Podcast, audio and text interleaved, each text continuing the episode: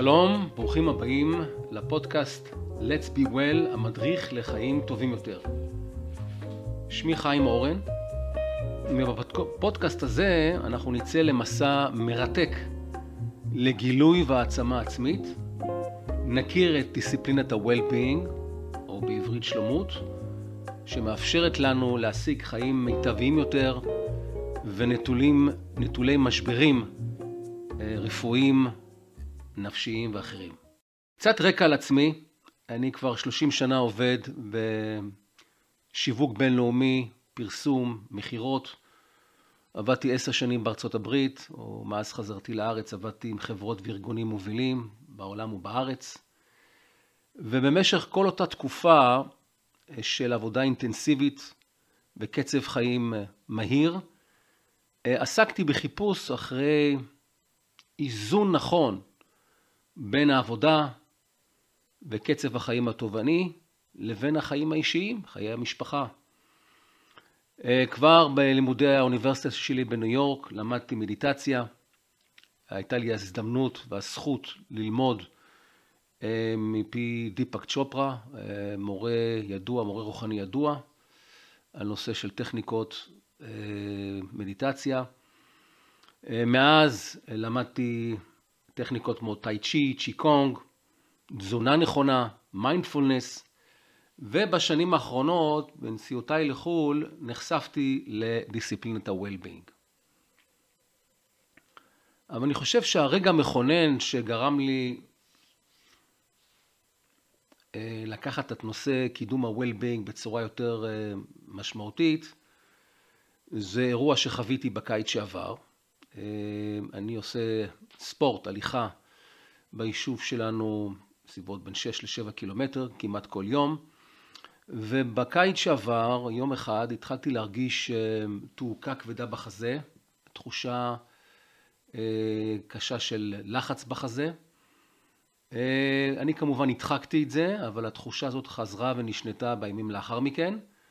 ואף לאחר ארוחה חוויתי את אותה תחושה. כלומר, הייתי אוכל ארוחת ערב, ארוחת צהריים, והתחושות הקשות האלה היו חוזרות אליי. לאחר שלושה שבועות שאני מדחיק את התופעה הזאת, אה, הלכתי לרופא המשפחה שהפנה אותי מיד אה, לקרדיולוג, ולא לקח לו הרבה זמן, והוא מיד הפנה אותי לצנתור. אה, הלכתי לצנתור, זה תהליך שלוקח, תהליך פשוט יחסית. ולאחר 30 דקות אה, הפרופסור שערך את הצנתור חוזר אליי עם פנים אה, מאוד חמורות סבר ואומר לי, אדוני, אה, כל העורקים שלך סתומים כמעט עד הסוף, נשאר לך שבוע לחיות. זו הייתה ממש בשורת איוב, ומיד הובהלתי לבית החולים, וכעבור מספר ימים עברתי ניתוח לב פתוח, שבו הוחלפו כל העורקים בליבי, והניתוח ארך 12 שעות, ולאחר מכן אה, הייתה לי תקופת התאוששות של אה, בערך של שבועיים. ובמהלך תקופת ההתאוששות אה, לקחתי על עצמי את הייעוד לקדם את נושא ה-well-being, כיוון שחשבתי שהנושא הזה הוא מאוד חשוב על רקע המגמות היום שאנחנו חווים אגב, הן בארץ והן בחו"ל, ולכן מאז אה, אה, התחלתי להשקיע בנושא הזה, אה, מיד עם חזרתי מבית החולים, כעבור מספר שבועות, הקמתי אתר אינטרנט, חיים מקף אמצעי אורן.org, התחלתי לכתוב בלוג בנושא ה-well-being, ומאז גם אני כותב טור קבוע במגזין פורבס, ואני מזמין אתכם לקרוא את המאמרים שלי בנושאים של well-being. ונושא הפודקאסטינג הוא עוד, אה, עוד למעשה שלב אה, כדי לקדם את נושא המודעות אה, לחשיבות של אימוץ דפוסי חיים מאוזנים, שזה למעשה הבסיס של דיסציפלינת ה-well-being, וכל זה כדי לאמץ או להשיג חיים מיטביים יותר, תפקוד טוב יותר בעבודה או בחיים, ולמנוע משברים רפואיים או נפשיים שנובעים אורח החיים שרובנו יש, שהוא מאוד זזי ולא מאוזן. לכן מהבחינה הזאת זה הרקע לכך שהחלטתי ליצור את הפודקאסט שלי. כעיקרון, הנושא הזה של למה אנחנו חווים היום תופעות כמו שחיקה, לחץ נפשי והרבה מאוד בעיות, גם בעולם וגם בארץ, נובע מהאופי של העידן שבו אנחנו חיים. למעשה, הייתי יכול להגדיר את העידן שלנו כעידן שמאופיין על ידי משבריות מתמדת, כל הזמן יש משברים, אם זה משבר האקלים, משבר האנרגיה, מלחמות, שינויים תכופים בטכנולוגיה. נוסף על זה קיימת אי ודאות גדולה מאוד בגלל כל הנושא של השינויים התכופים בעולם. מורכבות, אנחנו חיים בכפר גלובלי שכל דבר משפיע על כל דבר ווירוס בסין גורם למגפה, מגפת הקורונה בכל רחבי העולם. וכמובן הנושא הזה של עמימות, שום דבר לא ברור ורוב התחזיות של המומחים מתבררות כלא נכונות. כלומר עידן מאוד מאוד מורכב ומסובך שלמעשה הוא הנורמלי החדש. על הרקע הזה התחילה לצמוח מגמה או טרנד שנקרא שחיקה בעולם וכמובן המגמה הגיעה לארץ ושחיקה אני משתמש בהגדרה של פרופסור קריסטינה מסלח שהיא אחת המובילות בעולם בתחום הזה של שחיקה בעבודה היא מאוניברסיטת קליפורניה ברקלי והיא הגדירה את שחיקה כמצב של תשישות רגשית המלווה בתחושת חוסר אנרגיה ומתבטאת בניכור מעצמי והאחר וירידה בתחושת המסוגלות. יש לי קולגה שלאחרונה הבחנתי שהוא באמת התחיל התחיל לרדת במוטיבציה שלו, הוא עובד 24/7, חברת הייטק, אחת המובילות בארץ, הוא גם זמין, דורשים ממנו להיות זמין גם בשעות עבודה, בשעות ערב מאוחרות ואפילו בוויקנד, בסוף השבוע והקולגה שלי פשוט ראיתי אותו הולך ודועך ומתחיל להתנתק גם מהמשפחה וגם מהחברים ולמעשה חווה את תחושת השחיקה. לאחר מספר חודשים הוא התחיל לחפש עבודה כדי כמובן לשפר את החיים שלו ולכן זה סיפור אישי שראיתי באמת איך השחיקה משפיעה על תפקוד האנשים. המגמה של השחיקה ואני רוצה לחלוק איתכם מספר מספר מחקרים שנעשו לאחרונה שמעיד על כך שהיא מאוד משמעותית. מחקר של חברת מייקרוסופט מצא ש50% מהעובדים בעולם ו53% מהמנהלים בעולם דיווחו שהם סובלים משחיקה. בארץ המצב אפילו יותר חמור. המכון, המוסד לבטיחות וגאות ערך מחקר בשנה שעברה ומצא שקרוב ל-60% מהעובדים בישראל דיווחו על שחיקה גבוהה או קיצונית. מהבחינה הזאת מגמת השחיקה היא רק הולכת וגדלה. אבל ישנו מחקר מאוד מאוד משמעותי שעשה ארגון הבריאות העולמי שהוא מצא לאחרונה שהמחלה התעסוקתית המובילה כיום בעולם זה שעות עבודה ארוכות. הוא מגדיר שעות עבודה ארוכות כ-55 שעות בשבוע ומעלה, כאשר מהבחינה הזאת צריך גם לסכם את, בגלל תופעת ההייבריד שאנשים התחילו גם לעבוד מהבית, לסכם את שעות העבודה במשרד ויחד עם שעות העבודה בבית, והוא מצא שמעל ל-55 שעות עבודה שבועיות אה, גורמות להופעה של מחלות, הופעה של אה, מחלות כמו השמנה, יתר לחץ דם, אירועים לבביים, ירידה בתפקוד. לכן מהבחינה הזאת עבודה לשעות ארוכות היא היום המחלה התעסוקתית המובילה בעולם. הנושא של שחיקה אה, הוא מה שנקרא burnout, הוא יוצר נזקים, נזקים גם גופניים וגם נפשיים. אני אפרט רק חלק מהם, אבל אה, זה די ברור כיום שכשאנחנו אה, שחוקים יש סיכון, אנחנו חווים סיכון גבוה יותר למחלות לב, לסכרת, מחלות במערכת העיכול, אה, סיכון גבוה לתאונות, אם מדובר בעובדים שעובדים בפס ייצור, ירידה בפרודוקטיביות, ביצירתיות, באופטימיות, במוטיבציה שלנו, אה, וכל זה כמובן גורם לעלייה בימי מחלה, היעדרויות, וכמובן שיעור נטישה, שיעור תחליפה גבוה, כמו במקרה האישי שלי, שאותו קולגה שלי לאחר מספר חודשים אה, התחיל אה, לחפש עבודה חדשה. אה, ולכן נזקי השחיקה הם מאוד משמעותיים לחברות וארגונים. עכשיו צריך להבין את השחיקה בקונטקסט שבו אנחנו חיים. אנחנו נמצאים היום בעידן שהוא חסר תקדים בהיסטוריה, מהבחינה הזאת של קצב חיים מאוד מאוד מהיר, אנחנו למעשה נמצאים במרוץ, ואני אסביר. אה, רובנו עובדים בין 8 ל-12 שעות כל יום.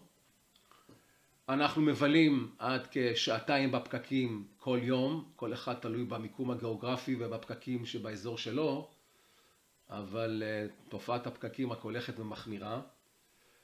אנחנו בין 10 ל-12 שעות נמצאים מול המסכים. זה מתחיל בעבודה שלנו ועובר אחרי זה כמובן לבית, אה, בצפייה בסמארטפונים, במחשבים האישיים, בטלוויזיה וכולי. אה, אנחנו בודקים את הסמארטפון שלנו כל שש דקות. נהיינו מכורים לסמארטפון ולוואטסאפ, שהפכו להיות דומיננטיים בחיינו. אנחנו גם יושנים בין חמש עד שש שעות בממוצע, במקרה הטוב בלילה. שהוא אה, מוגדר כחוסר שינה כרוני, אה, ואני ארחיב בפודקאסטים הבאים אה, על הבעיות הרפואיות שהוא יוצר. וישראל היא בין ארבעת המקומות האחרונים במדינות ה-OECD באיזון בין המשפחה לבית. זה נתון שלא צריך לחדש לנו, מכיוון שכיוון שאנחנו עובדים כל כך הרבה שעות בעבודה, המחיר מתבטא אה, בחיים האישיים שלנו, בחיי המשפחה, אה, וחוסר האיזון הזה מצטרף אה, לחוסר איזון גם בהיבטים אחרים של חיינו. ועל רקע זה צמחה בשנים האחרונות מגמת או הדיסציפלינה של well-being. well-being בעברית שלומות. איגוד הפסיכולוגים האמריקאי הגדיר את ה-well-being אה, כמצב של עושר, שביעות רצון, בריאות פיזית, כושר מנטלי טוב, אופטימיות לעתיד ורמת מתח נמוכה. כלומר זו הגדרה שאם אתם שמים לב כוללת גם מרכיבים, מרכיבים פיזיולוגיים וגם אה, מרכיבים מנטליים, נפשיים ורוחניים. ההגדרה מאוד מאוד אה, רחבה. השאלה שרובכם תשאלו, מה ההבדל בין בריאות לבין well-being? מה, מה החידוש פה? ובכן, בריאות למעשה זה היעדר מחלות. אם אין לנו מחלה, אנחנו מגדירים זאת כבריאות.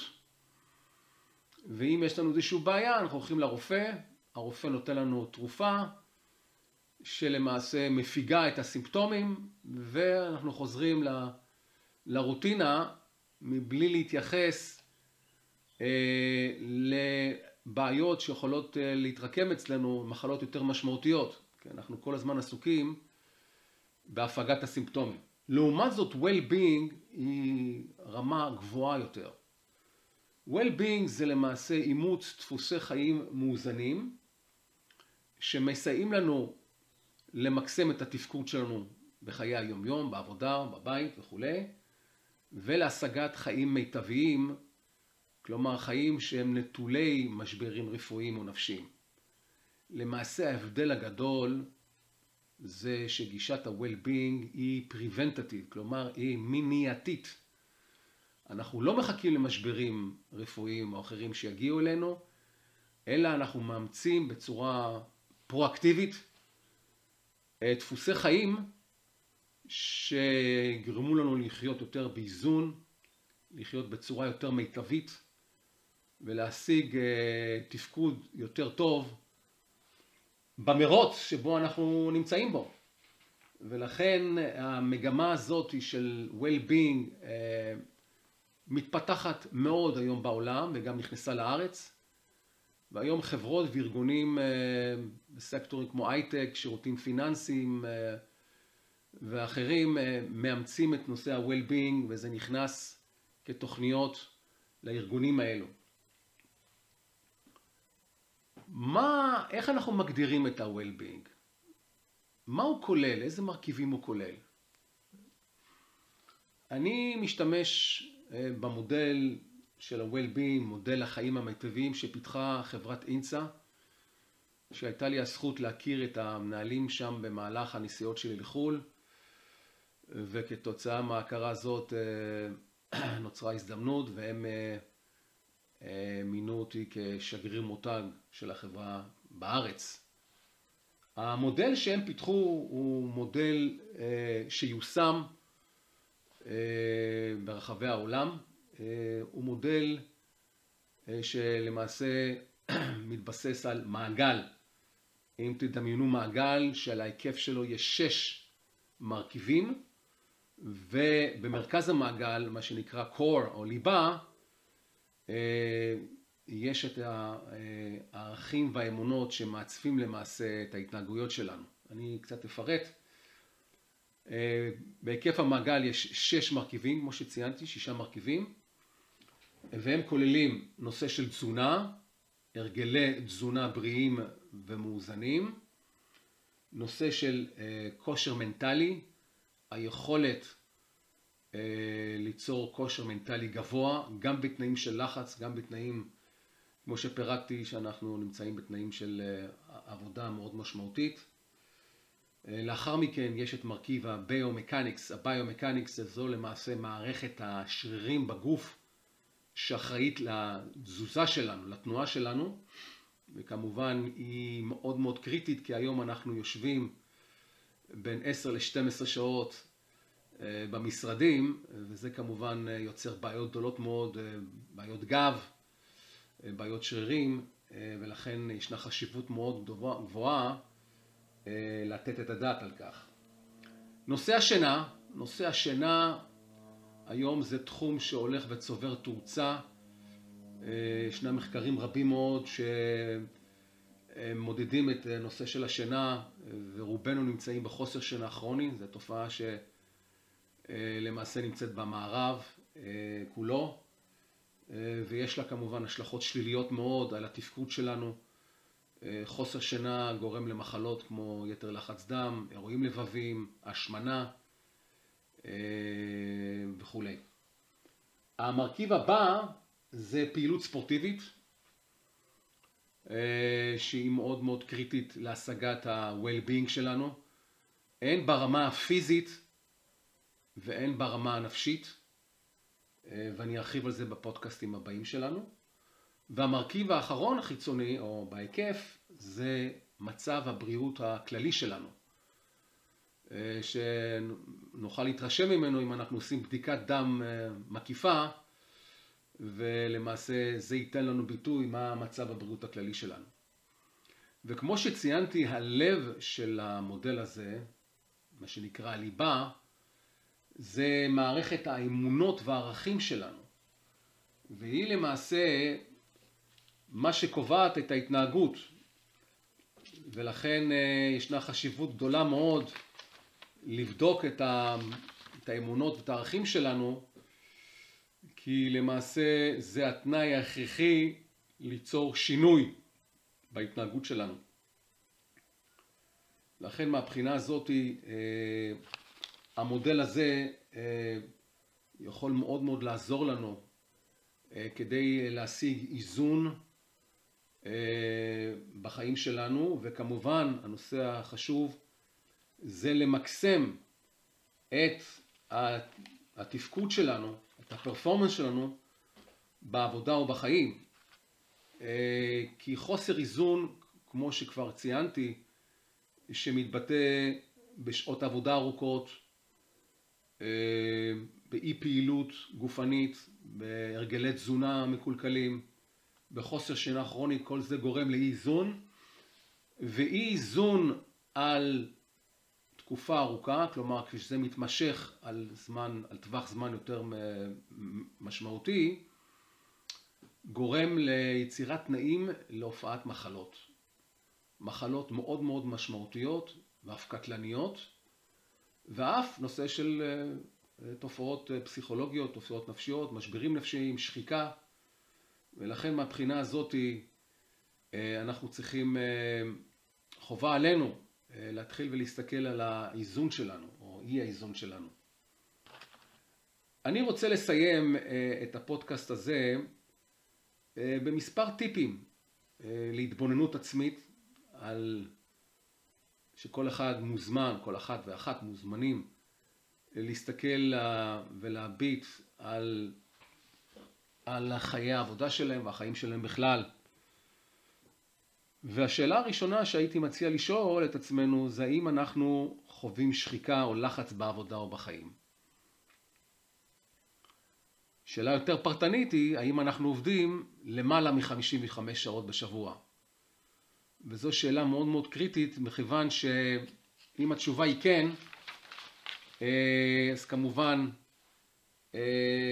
זה מחייב אותנו להתחיל ולבדוק איך אנחנו מקטינים את שעות העבודה האלו, מכיוון שכמו שציינתי, על בסיס מחקר של ארגון הבריאות העולמי, ככל שאנחנו עובדים מעל 55 שעות בשבוע, זה פותח תיבת פנדורה למחלות ולבעיות ולמשברים.